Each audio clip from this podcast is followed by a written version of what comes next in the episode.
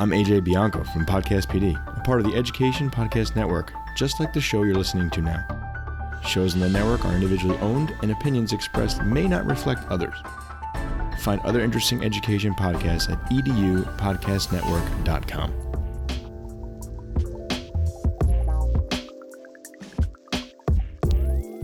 Hello, everybody, and welcome to another great episode of My EdTech Life. I am excited to be here with you all today on this wonderful Saturday morning, or it may be well into Sunday, wherever you are. It all depends where you're joining us from in the world. But thank you so much for making My EdTech Life what it is today. And I am so excited about today because we have two amazing guests here on the show. And I might add, one of these guests is our very first three time guest on the podcast. So I would love to welcome to the show Dr. Matthew Woods and Dr. Sam Fecich to the show. How are you all doing this morning? Hey, good morning. Doing well. Excellent. Matt, how are you doing this morning? Good. I think that you uh were thinking about Matthew Wood for a second and you said Matthew Wood. Oh my gosh. I am so sorry. Hey, it's all part of being live. Yeah, we were talking about Matthew Woods. So Matthew Woods, if your ears were burning, I said Matthew Woods because we have our first three-time guest, which is Matthew Rhodes. All right, Dr. Matt Rhodes, and then of course Sam Fecich. Matt Rhodes, my apologies to you, to all our audience members. It was a great talk, very energetic pre uh, show. So, and I'm highly caffeinated, but that's the way it goes. But I do want to say thank you to Dr. Matt Rhodes, who is our first three time guest here on My EdTech Live. So thank you so much for everything that you've contributed from your very first book when we first met during pandemic. Then, of course, the second book. I know you've written more books, uh, but this is the first time that you're on here for the third time. And obviously, so hopefully, we're going to have a great conversation. But I do want to celebrate you and the work that you're doing. But also, Dr. Sam Fecich, uh, we are both on the Edu Podcast Network, and uh, yes. you know this is the first time that we connect to as well. And I am excited and delighted to have you on the show today as well, as you are also a well-known author, and you are also part of the crew that wrote this amazing book that we're going to be oh, talking yeah. about. Crush it from the start: fifty tips for new teachers. So. Okay, let's go ahead and do that one one more time. So, Dr. Rhodes, how are you doing this morning? hey, I'm doing great, and I, have just always loved the My Tech Life podcast. It's something that um, I share in my newsletters to teachers in our consortia, and I listen to it all the time to listen to amazing educators, creators, um, to be inspired. And um, you know, I always appreciate the content you have on your guests, and it definitely inspires me. So I'm excited to be here this morning. Ah, well, thank you so much, Matt. Checks in the mail, my friend. no, I'm just kidding. But thank you, man. I really appreciate it because I know we go a long way. And then again, like I mentioned, I'm really excited to connect with Sam too as well. And hopefully this won't be the first time that you're on the show. We'll definitely have to get you back on too for right. you know just do a series. And and like I said, my my platform is always open to any educators and creators that are doing some great things and just want to amplify what they're doing, their stories, and just great conversation. So I'm really excited about today. But first, before we dive into the meat, which is going to be this amazing book talking about really what we're seeing in education and how every the content in this book is something that is amazing and I love the practicality of it. And for any new teacher, this is something that is easy to follow because you hit on so many important points that many of us wish we knew this before we got into education so we can be ready always to improvise, adapt, and overcome. But before we do that, for all our audience members who are connecting with us, thank you so much. But also for those new audience members that are joining us or will be listening to the show that may not be familiar with your work yet, uh, Dr. Rhodes, can you give us a brief introduction and your context in education? And then we'll move on to Dr. Sam Fecich. Definitely. So, you know, what's really interesting. Maybe a lot of people get confused of what I do on a daily basis, but uh, so essentially, I have hands in K 12, higher ed, and adult education. My main thing that I do is I work as basically the tech integrationist and instructional leader for a consortium of adult schools. We have six schools, including a community college, and I work with about 100 teachers or so, and then admin and support staff all related to teaching and learning on integrating tech as well as instructional strategies to help us learn. So I work a lot in teams, one-on-one coaching, going into classrooms every day, going into uh, ESL. I go into nursing. I go into computer science. I go into um, high school diploma. I go into, we have a wide variety of programs. So it's really fun because I get to see a lot of adults ages 18 to 80 within our programs and we support them. And um, it's, it's a really um, fun experience. Get to do a lot of professional development as well. And I get to go to different schools every day, which is a lot of fun too, because you get to see different programs, schools, people, different dynamics. So um, that's the main thing that I tend to do. And then I also work for uh, San Diego State University in the dual language English language learning department, and I work with new teachers in multiple subject and single subject. So they teach in English and Spanish in the classroom. So we coach them in that process. And then I also work with doc students at my alma mater, Concordia University Irvine, on their dissertation. So I have hands in these various areas. So that gives me a good, I, I hope that gives me a good lens of kind of what's going on and um, really enjoy it because I get to work with a wide variety of different people in education. Excellent. Well, thank you so much. And in between all of that, obviously, author, podcaster, and you know, social media blogger, sharer, connector, and all of those things as well. So, thank you so much, Matt. Uh, Dr. Fecich, please, if you can give us a brief introduction, also, and your context in education. Yeah, of course. Well, I think what's really interesting about me and Matt, we are both former special ed teachers, so that's pretty cool. Uh, so we both bring that lens to the talk today. Um, but yeah, so my uh, day job is working with future teachers at Grove City College in Pennsylvania. So if you're a Grover alum, shout out to you all listening today, um, where I get to teach future teachers all about ed tech and special ed. And I love how ed tech and special education play so nicely together because technology can truly make the impossible possible for some of our students with special needs through adaptive technology and accessibility options. So I absolutely love working with our future teachers, raising up that next generation of educators they are in good hands because these teachers that are coming up are phenomenal. Um, I also present at conferences locally and nationally about ed tech and special ed, and an author and podcaster, and a most important job, a mom and a wife. So, yeah, love it. Love what I do. Love the impact we're making. And I can't wait to get into today's talk.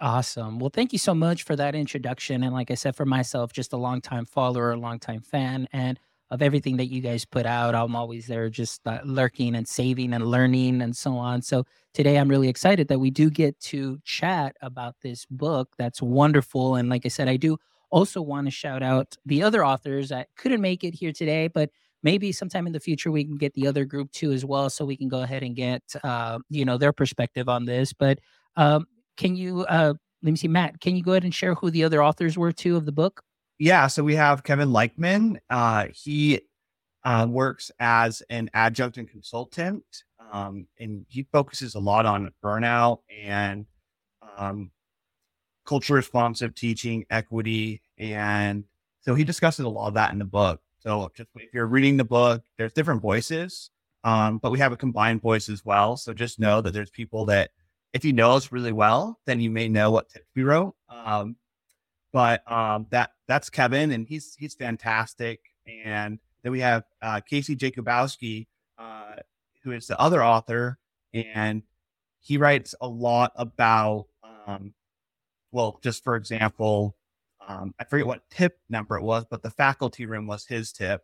Page one thirty two. Uh, tip 32 right so, well, no tip uh, it's on page 132 i i did a little earmark on it yeah so he, he wrote he writes a lot of tips about like school culture um and also just some really just like practical uh things that you can do to just help make your life more sustainable. But all each of those co-authors are are fantastic to work with and and what was really fun about this book is that we really just hit the ground running and really just enjoyed the process and we got this done quite quickly for a publication and i can tell you that um, you know, it's very organic. We determined which tips that we wanted to, you know, talk about based on kind of our expertise and our experiences. And uh, it then just ultimately came together. It was such, I think it was one of my most fun publications to write. That's wonderful. Uh, so, Sam, uh, let me ask you. Okay, so first of all, you know, all of a sudden, I know you said Matt, you mentioned this that you're writing this for a publication, but tell me a little bit about just the process of how all of y'all just ended up getting together. Sure, through social media, of course, because we've never, none of us have ever met in real life. Um, so it, was, I think it was through Twitter, and um, Matt reached out, and I was like, "Hey, can I bring Kevin along?" And and and and Matt's like, "Yeah, I'll bring Casey." I'm like, "Okay, let's all meet up. This will be great." And then it was the sharing of Google Docs and ideas and Zoom meetings, and it was just a lot of synergy that got us going and excited for this project. Um, what's also really cool in the book, there's four critical conversations that we have, and it's like you're listening in or reading um, our conversation that we had about different topics um, that are very timely for na- for for being a teacher um, in 2022 2023 school year. So we talk about um, we talk about trigger alert um, suicide uh, prevention uh, we talk about um, critical race theory um, and lots of and some other topics that are really true to being a teacher today and those were really fun to do because we can learn from each other's ideas. We just kept bouncing off each other. It was just synergy is a great word for it because that's that's what it was. And it was a fantastic conversation. I got to learn a lot from my colleagues and we got some stuff for the book, which is great. Yeah, no, and see, and that's the one thing that I love is like all of you all got together and I mean combined. And I can't believe like all of that stuff. I know that you probably had more than what went into the book, but what went into the book was lovely because what I had seen, and I've been through several induction programs that usually will bring somebody in into our district. They have a program. Uh, the thing is, is that that program just stays within central office, and then it never really makes its way out into the campuses. But what I love about this is that this is something that is great that any new teacher, and not even has to be a new teacher, it could be first year, second year, third year, it doesn't really matter because a lot of these tips now, like you said, is something of those conversations that need to be had now, something that is updated and recent. But it doesn't right. hurt for us, no matter how long we've been in education, to really just look back and see how we can refine our practice a little bit more and just get a little bit up to date with some new tips. Like I always say on the show, is just finding something here that you can sprinkle on to what you are already doing great and making it better and enhancing your experience as a teacher personally in the classroom with all the battles that we may face or see everything that comes our way, but also that we can adjust and adjust instruction to help enhance the learning for our students. And that way they can have a way better experience. So, as I was looking through this book, as you know, and seeing it, I absolutely love how you guys put down these like reflection pieces here.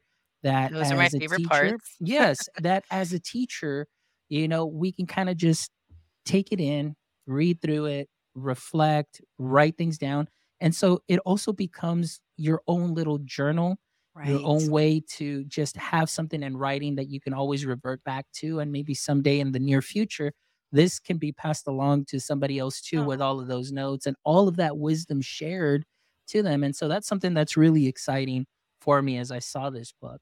So and, now, uh, oh, I'm sorry. Sorry. and and that's why we made it so big mm-hmm. so it can be a reflective piece. It's kind of like the size of a workbook. So we have those spots for reflection embedded right there for you to just jot them down as you're reading because the tip is great. Okay, now what? Well, let's reflect on it. How are you going to put this into practice? Exactly. So let's and um, let's go back and forth here. So Sam, I'll start with you first. Uh, I know that you work also, you know, in teaching, and of course, you're working with students all the time, college level students, and so on. But what have been some of the things that you've seen as your students come in and you're prepping them for, you know, going into teaching? What have been some of the things that you see we need to do a little bit better in a college prep program? Sure. So I think just the uh, the ability to have first a growth mindset um, being open to new opportunities. Don't always stick to your schedule. Be flexible. Another one would be be okay with taking risks, trying something new. For example, if let's say we we kind of always revert back to the way we were taught if we're in a secondary classroom maybe it's a lot of lecture so try something new shake it up a bit just try it one time and see how it goes take a little step maybe try a nearpod see how students react to it see how it does with your lesson design and your lesson delivery your timing your pacing your engagement um, student interest. You know, you can do all kinds of different interactive pieces within there, but try new things, have a growth mindset, be open to trying these new things, and then reflecting on your practice. Because I think oftentimes we can go through the steps of, okay, I taught what went well, what didn't go well, what would I do differently? Okay, those are pretty lame reflection questions. Let's try to like sprinkle some glitter on them and change them up for each lesson that we teach. So being reflective in our practice is something that I wish I knew as a new teacher because I'll be honest, I just kind of off the box. I'm like, yeah, that sounds good. Um, but truly being reflective is going to help you out in the long run. I tell my students it's going to help your future self. Your future self will thank you when you've reflected on it now instead of like three months from now, and you can make those changes. Um, yeah, so I would say growth mindset, try something new and be reflective in your practice. Absolutely. I love that. Now, Matt, going on to you, I know that you see all sorts of different perspectives and in now in your current role and what you're seeing and obviously in what you're still doing and, and helping a lot of teachers what have been some of the biggest obstacles this year that you have seen and maybe like at the beginning and compare it to what you're seeing now currently? well i think in k-12 it's behavior i think k-12 behavior i just posted the other day um, that i think that in k-12 across the united states main schools are in a behavior crisis um, because there's a lot um, i think of traumas going back from the pandemic and think there's a lot of politicization of things that occurred, which have kind of eroded um, certain things that maybe, you know, it, it depends on either way you go on these issues, but I, I think that it, it, does cause um, problems for holding certain people accountable. And um, a lot of schools are facing that right now. And I, and I feel really horrible for teachers because they're having to navigate this. And I ultimately want to create sustainability for them? How how can they you know support these students and navigate these challenges? And i think that we try our best to provide them with a, a handbook of doing so. You're never going to be perfect in being able to uh, navigate some of these challenges but we don't want you to burn out. And ultimately i think the goal of this is for you how can you do this in a way that is that's sustainable given that there's a lot of external things you cannot control and um, so when I'm thinking of K 12, I really wanted to focus on, on that. So that was um, a lot of our tips and a lot of just kind of what we were discussing in the book. How can you be sustainable in terms of navigating the classroom with students, your workflow, as well as personally? How can you not take things as personal, or how can you step away and create a boundary between your work and your personal life? Um, so that was kind of a lot of what I wanted to focus on because of kind of it's really hard right now to be a teacher. I think in the climate that we're in, it's one of the worst to be an educator. And I want to make sure that teachers stay um, in the classroom. I don't want people to leave the profession. And I want to provide them with ideas of how they can do their job in a sustainable way while maybe not necessarily the traditional way that they were taught. But I think the world has changed and we got to make sure that we have a good workflow and able to navigate a lot of different types of students and technology in the class, as well as a lot of external things that we may not have control over. But how do we, um, you know, navigate that in a way that we can balance that and not take things personally and enjoy our life outside of the classroom? Absolutely. I want to add here what Josh, thank you so much, Josh, for joining us here on the show this morning, too. He says consistency and love will bring down discipline issues. Connect with them before your you yes. content with them. All right. I love that, you know. And then uh, he adds on administration also need to follow consistency and love role model expectations. I love so, that. That's that's exactly that's exactly two facets of the of what everyone needs to be uh, doing. So I appreciate those comments. yeah, absolutely. Thank you so much, Josh. Uh, Sam, did you want to add anything? Yeah. Yeah. So Matt shared that it is a very tough time to be a teacher, the environment, the climate that we're teaching in. But I got to say, I truly still believe that is the best profession on the planet. And there's no other job like it. You're going to have days where you're uh, crying in your car or days where your face hurts from smiling and everything in between. But it truly is the best profession on the planet. And just like Matt said, I don't want people to leave. It's a great, it's a great career. Absolutely. And I agree with you on on that aspect. You know, it times were very different. And like I said, I'm going to age myself because I was texting uh, Matt yesterday as we were getting ready for the chat today and everything. But I remember my first year coming in again transitioning from, you know, business into education and because I had enough math credits in college, they're like, "Hey, you can be a math teacher." And I was like, "Okay." And I remember when I first came in, it was really just here are two big red 3-inch ring binders with transparencies for all the lessons that you're going to be Ooh. doing. And that was really it. There really wasn't, like, let's say a mentorship or a mentor at all, somebody, but I was lucky enough that I had a great teacher across the hall and right next door that were kind enough to say, Hey, come here, like, let me show you what's going on. Let me just walk you through. And they kind of walked me through those things. But then after that, it's kind of like you're on your own trying to figure things out. What helped me though is this, those transferable skills from marketing, you know, and sales and being in the classroom. And that's where, you know, I often say, you know, it's that improvisation, that adaptation, that overcoming those situations by knowing your your students. Now things it's still it would be know your students, know who they are, build those connections like uh, Josh says, and I absolutely agree that those those things can w- have withstood the test of time that many times if you do make those connections but like you mentioned it, it it has been a lot tougher and obviously we see a lot of negativity on social media you see on the news you see a lot of these things that really make people think like oh oh my gosh what am i getting into? or cause others to say you know what? Right. this is it. I'm calling it. But i think oftentimes is we may take on somebody else's you know burdens and that you know causes that burnout like we see in the Mhm. book too that we talk about those things. So i want to ask you to both of you because i know you kind of mentioned a little bit about that work life balance and so on. So we'll start with you sam. What has been your experience or what would be some of the great tips that you can share with teachers as far as finding that work life balance to just make Sure. sure that they're always you know in a nice equilibrium and you know ready to go each day Sure. So I think there's I think the work-life balancing is like a unicorn. It sounds nice, but is it really real? Um, so some of the tips that I like to do is to um, set boundaries around your time. And that includes like getting back to students. For me, it's, I teach adult learners. So getting back to students, I do not like um, DM or anything that or anything like after 6 p.m. Um, Brent Cooley, I don't know if you've ever had him on this show, but he shares in his book "And As You Influence" about um, feeding the stray cat. Meaning, if you continue to answer them after a certain time, they're going to keep, you know, trying to respond back. So, setting strict boundaries around your time and don't feed the stray cat. I thought that's really great. Um, so I, I do that. I do tell my students, hey, if you text me or anything past like six o'clock, I probably won't get back to you till 6 a.m. the next day.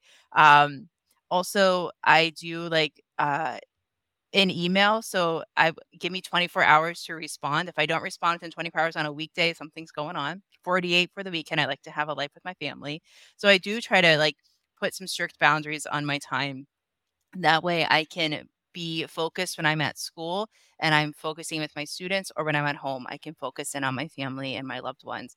And then I can take some time for myself, which is something that I wish I learned as a first year teacher. Because I was that teacher coming in early, staying late, Mhm. doing like the big, big projects. And I read on Instagram the other day the teacher that stays past contract hours is not necessarily the best teacher. And I thought that was really interesting because um, it goes to show like we are taking up our own time past those contract hours. We are going, if we're saying yes to something, that means you're saying no to something else. So be aware of what you're saying yes, what you're saying no to. And if you are excited about it, if you're going to be excited about it when that date comes to do that thing. For example, can you can you come and volunteer on this Saturday? Oh my gosh, that sounds great. Are you going to be excited that Saturday to get up early and do it? I don't know. Maybe, maybe not. So a great way to like kind of someone asks you, "Hey, can you do something or can you volunteer this extra time? Let me think on that and get back to you." You know, something like that. So you don't say yes right away because I'm a yeah, I'll do that. That sounds great. I'm like, well, let's think about it. Do I have time to do that? Do I have the bandwidth? Is it in my wheelhouse? That type of Mhm. thing. So Ex- setting those strict boundaries. It's hard. Some days are fuzzier than others, but um I think if you start practicing um, saying no, it's okay to say no. First teacher, first year teacher, you do not have to say yes to everything. Um, and practice leaving on contract time at least two times a week. See how it feels. Don't take anything home. See how it feels. Get a get a like a buddy to go with you to leave at three o'clock out the door. Let's go. Um, so those would be some tips that I wish that I knew about as a first year teacher. Oh, absolutely. I remember sometimes even in my feed, you know, I, I see pictures of myself like saying, Hey, just leaving and it's like 6 30 or 7. Of course, at yeah. the time I was single and I was like, okay, let me go ahead and prep. But still, it was just like now I'm like, oh my gosh, like I was staying there. And like you mentioned, it's like, you know, that could have been time that I could have used more with even just with my my parents, you know, yeah. things that I could have done into another interest and so on. But yeah, it's very important. And oftentimes what I notice is that many people kind of do that and they kind of wear like a badge of honor, like, oh, yeah. I stayed here till 9 p.m. and I am doing this and I'm on 24 7 365 and yeah. it's almost like that's that's my badge like i am colonel here at all times but really yeah. like how effective or, or efficient are you if you're staying that late maybe you're taking on too much that you're it's causing you to stay that late rather than prioritizing what you need to do so yeah something to think about there I kind of want to add just a couple of things here that Josh sent because I, I do want to share these comments because these are great. So Josh says here, you know, we are the best profession, the profession that creates all other professions. Yes, yes. Then he says here, the best teachers and administrators know how to mark marker to their kids and their parents are maybe marketing or a marketeer or something. But yeah, yeah that's so. absolutely great. And Amanda Macias also love this comment. Systems should be set up so that burnout isn't oh, yes. normalized in education. Yes. All right. So, Matt, how about yourself? Um, any thoughts, any ideas as far as what we're seeing? I, I know, like I mentioned, especially on TikTok, there's that other side of TikTok that is really like, you know, and maybe you've heard Maggie Perkins too. She's been huge. She's been blowing up. She was actually on my show and she, you know, career change from teaching to Costco and just talking about the differences and similarities between working in both, but it was just too much. So, what are some ideas that you have or that you have seen that can help teachers you know combat yeah. that burnout? So, I think what Sam says is it's key re- regarding the boundary, but I also think it regards to think less is more with your workflow. There are certain things as a teacher you just don't have to do. Um, I think people spend way too much time just thinking about that creative, like sparkly lesson, which I don't think is necessary.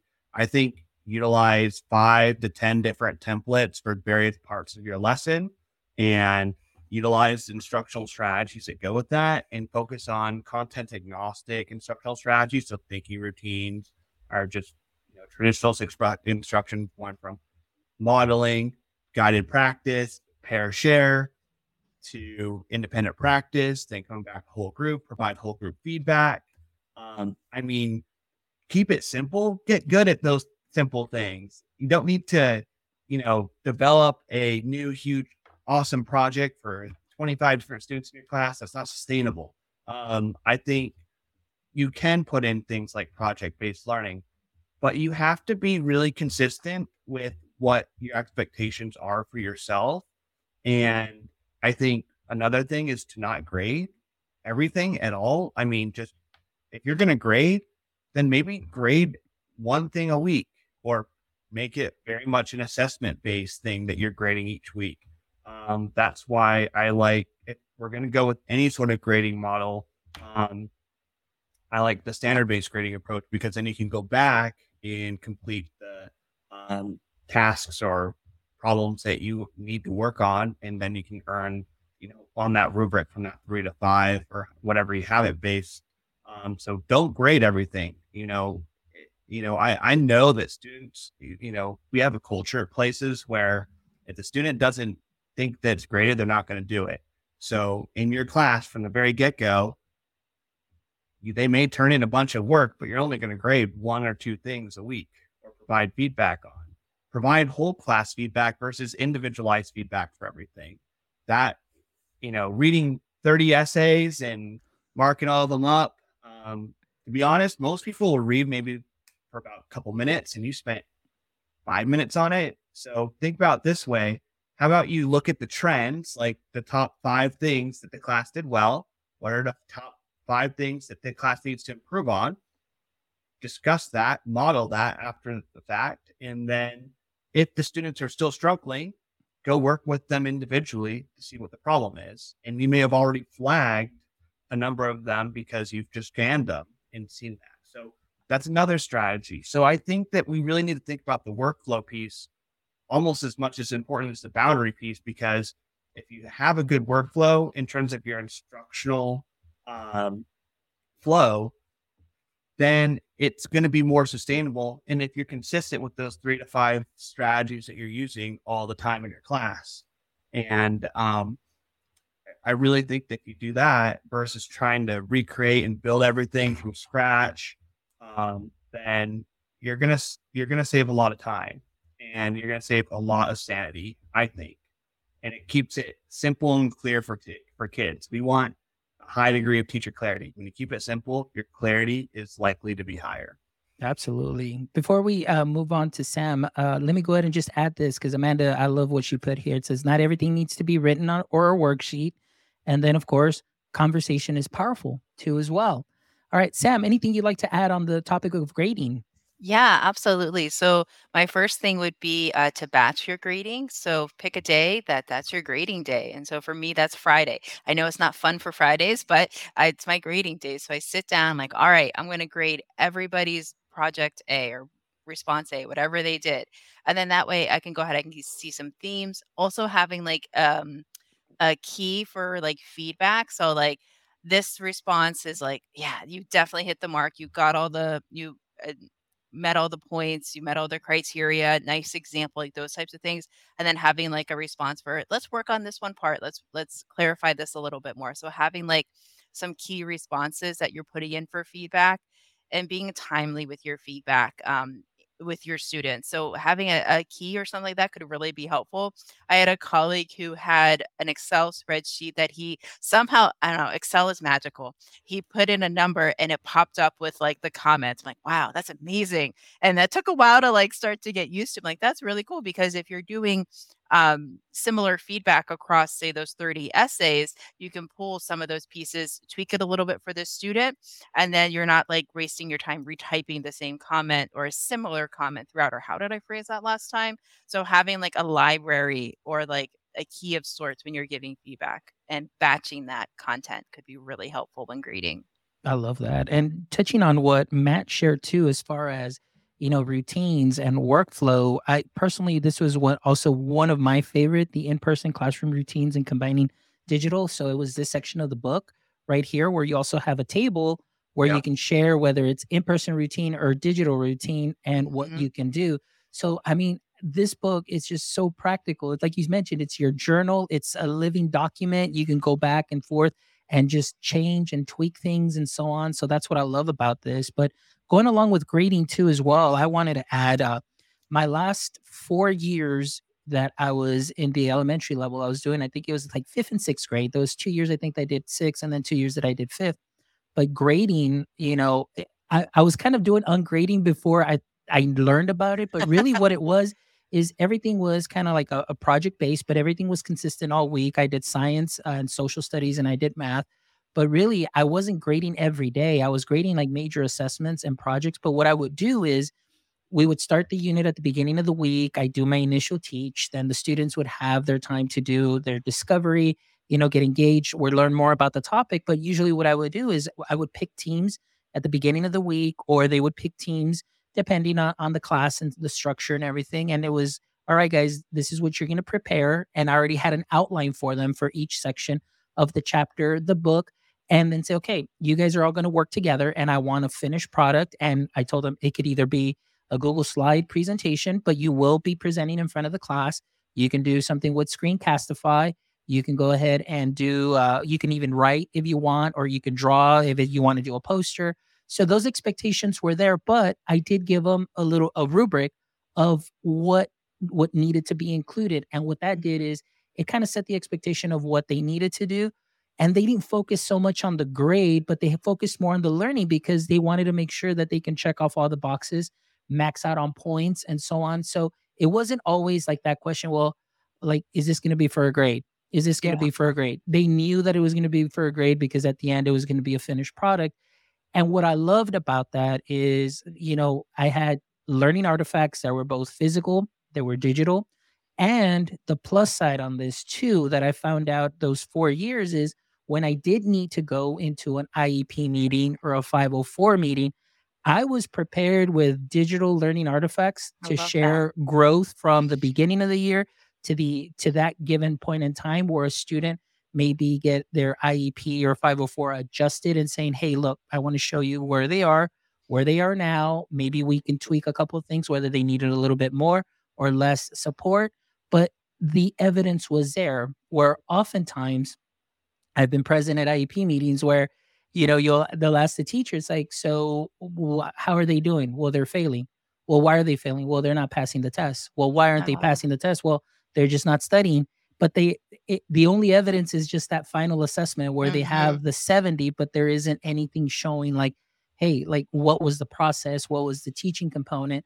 So those, if anything, would be my piece of advice too. Like you said, to add to what you're saying is you don't have to grade everything, but the students also felt a sense of, oh my gosh, I better do the best that I can to max out on points. Mm-hmm. And but they were focused more, let's learn, let and when they presented language acquisition for my emergent bilinguals because they practice the language, they practice proper academic vocabulary and all of those things. And it was great to see their growth from beginning of the year to the end of the year. So that's something that I love that helped me tremendously not have to take, you know, a bag or a crate home to grade on the weekends that just stays at the corner.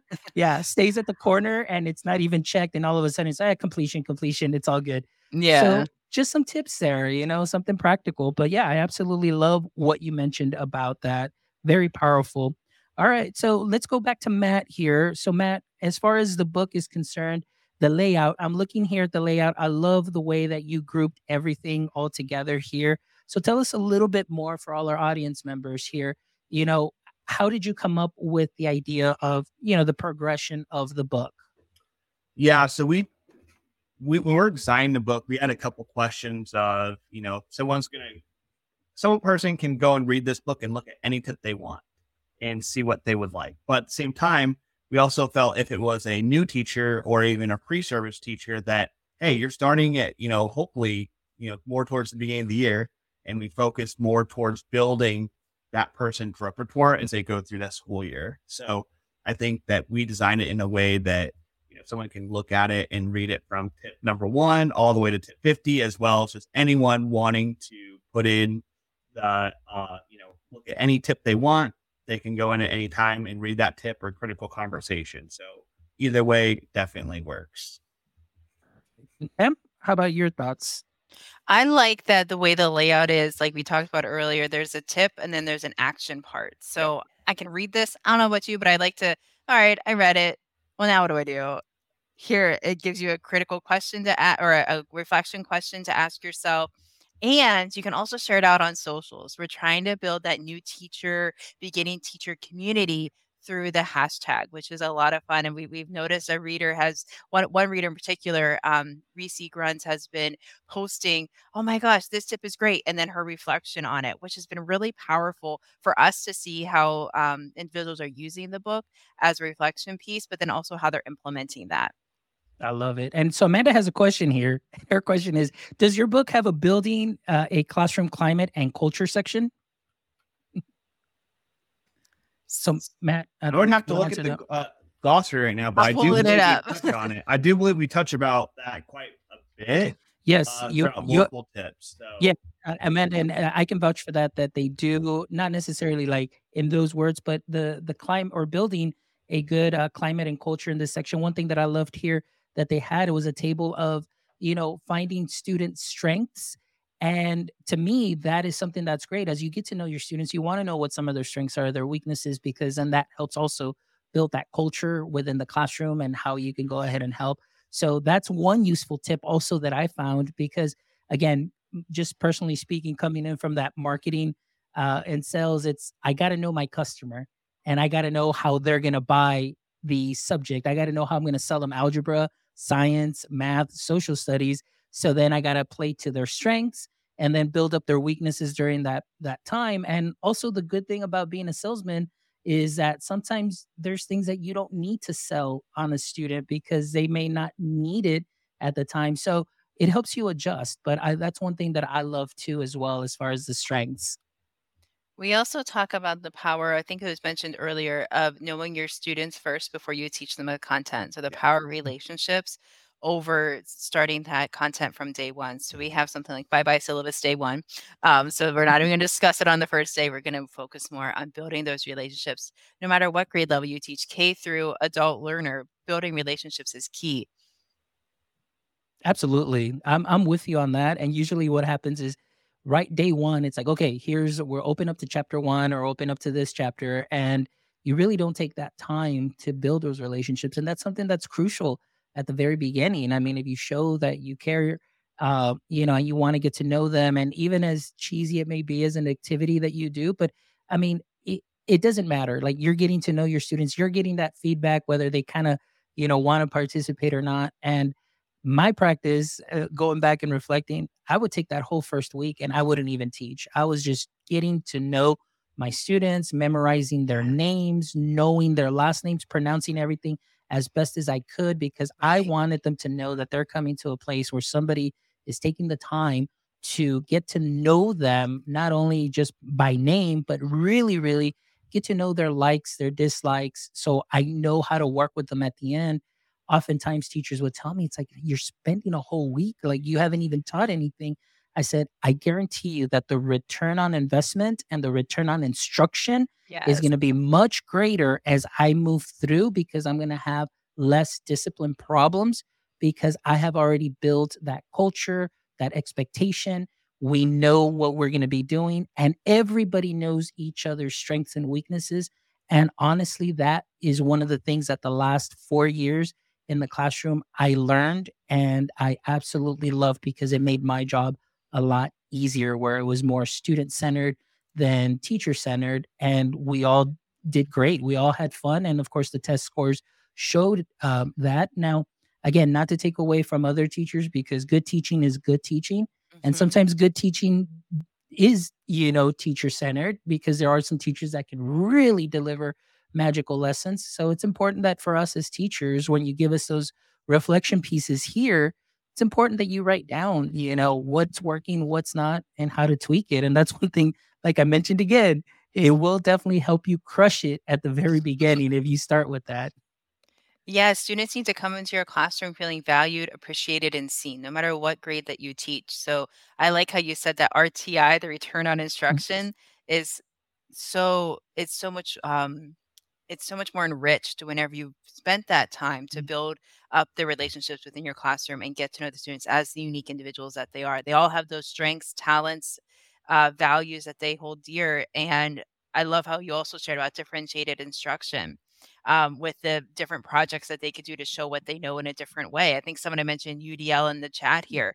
I mean, that's also a great way for you to get to know your students. Where are they glowing? What do they love to do? What do they love to create? And then use that as a way for them to show what they've learned in, in that lesson. Excellent. All right. So, guys, as we start wrapping up, you know, I just wanted to end just kind of with one last question before we go into my favorite segment too, as we get to close out just on a, you know, on a little fun note there too as well. But uh, we'll start with Matt. You know, how can new teachers best support themselves as they navigate through their first year? I mean, I know that they'll this will definitely help, but what would be some of your best advice to share with them? Um, I think, well, this is, I think it's two part for schools and the teachers.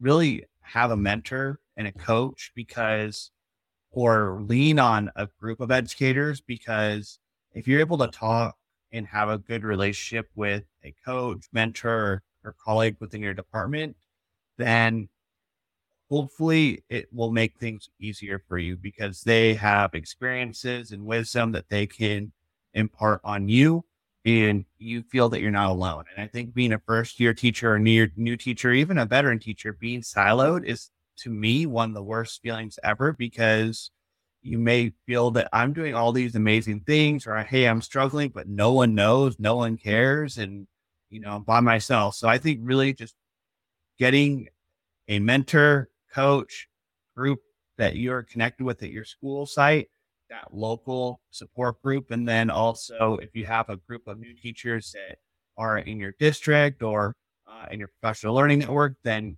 gravitate towards that because that can help you um, now and in the long run. Excellent. Dr. Sam. All right. So I've been making notes right here, and I wrote down as soon as you asked the question, like, oh, I know what I'm going to say, PLN. But no, Matt took it. So now I got to think of something.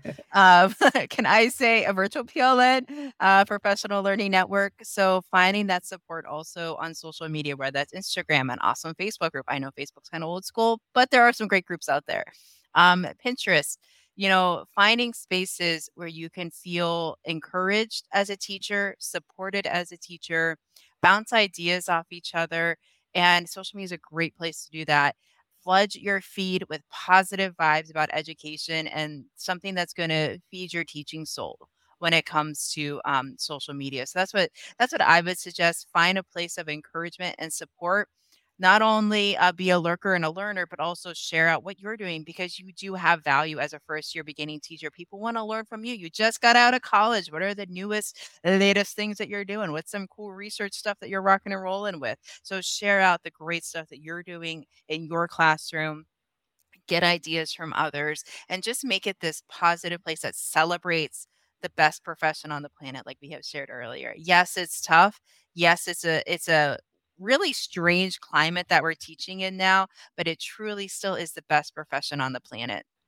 Absolutely. I love it. And I want to give a big shout out also to Jill, who's joining us here. Says joining in late, but excited to see these great humans do what they do best. And Jill also added here, you know, like you mentioned PLN, and I always shared this too. So I echo this the professional learning family, you know, and that's one yes. thing that I always say. It's like if you're a guest here on the show, your family, if you follow me on Twitter, your family because I'm learning from you. And that's really what it is, just making those connections.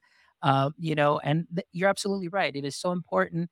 And again, just for teachers also to not feel, you know, although you feel like you're in a silo within your building, because we know that the, the building climate can be very, very difficult to navigate to as well. But the fact that you can reach out to anybody through social media, so it doesn't have to be in your building, you can reach out to somebody even within your district or outside because it's always great to get different perspectives and see things through a new lens and that's what i have loved about my time on twitter on instagram on all socials and obviously doing this podcast being able to get you know wonderful educators pr- practitioners such as yourselves and learn new things because i always say you always got to be ready in season and out of season.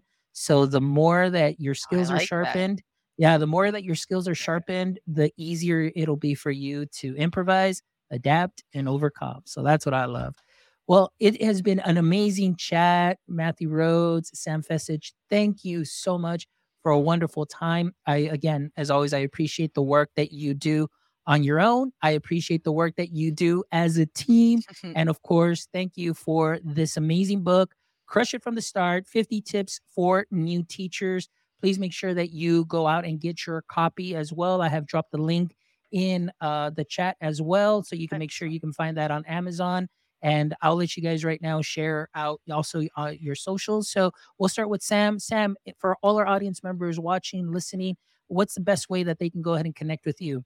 Yeah, I love connecting over on Instagram. You can find me at sfecich. That's S F E C I C H. And you can find my work at sfecich.com like to keep Excellent. it simple. and Matt, how can our audience members connect with you? So on Twitter, you can find me at Matt Rhodes 1990. On Instagram, Dr. Rhodes EDU, and then you can uh, check out my blog, podcast, and everything else that I have going on at MatthewRhodes.com. Excellent, and all of that, guys, will definitely be in the show notes as well, so you can make sure you check that out once you check out uh, the replay and uh, go to our website and so on. So we'll make sure we don't leave you hanging. You will definitely get that contact info. All right, guys. So as we wrap up, this is one of my favorite spot, uh, you know, spots of the show too, where we kind of end on some questions here, a little kind of you know serious, and then a little lighthearted and so on. So we'll start with Matt first. Matt, uh, this is going to be the first time you answer, or this is the first guest that will answer this question three times and each time I know he's had a different answer, but we'll see what his answer is today. So, uh, Dr. Matt Rhodes, in the current state of education, what would you say is your current edu kryptonite? All right. So, edu kryptonite is being something that is very difficult, correct? Yeah, something that like you know. okay. yeah. Um, what's going on for me that is, I guess, way to frame it is, um, I would say that there's a lot going on right now, and just trying to narrow my focus on things. I mean, to be honest, there's I have a hands in a lot of different things, and I'm really trying to think about like what's the most important things for me, and what can I narrow it in on. Um, and what can best help the teachers I'm working with now. We're February 11th during this recording. So, what right now in the school year can help the teachers that I'm working with, you know, navigate this time of the year? Because I know it's a bit of a, you know, there's not that many breaks right now between January and spring break. So, what's how can I support my teachers right now? I'm really not trying to teach them a whole lot of new things until um, in in the next month or so um, when we start another large professional development series. But right now, it's like maybe I don't bug them as much, or maybe I just come in and say nice compliment. Um, so I've got to think about right now what's the best thing for my teachers, which is what I'm thinking about right now, and that's Excellent. my challenge. Excellent. Sounds good. Thank you. All right, Dr. Fecich, what would you say is your current edu kryptonite? I would say keeping energy up, energy levels up for um, excitement because we just started a new semester where this will be our fourth week in, and not that I'm done with fir- with our second semester yet. It seems to be flying by, but helping um, students and myself keep our energy levels up, levels up and excited to to learn at eight and nine a.m. on Monday, Wednesday, Friday mornings. It can be a little tough. So that is one thing I'm working through because I find that by Friday, uh, we're getting a little tired of the week. So what are some ways we can spice that up a bit?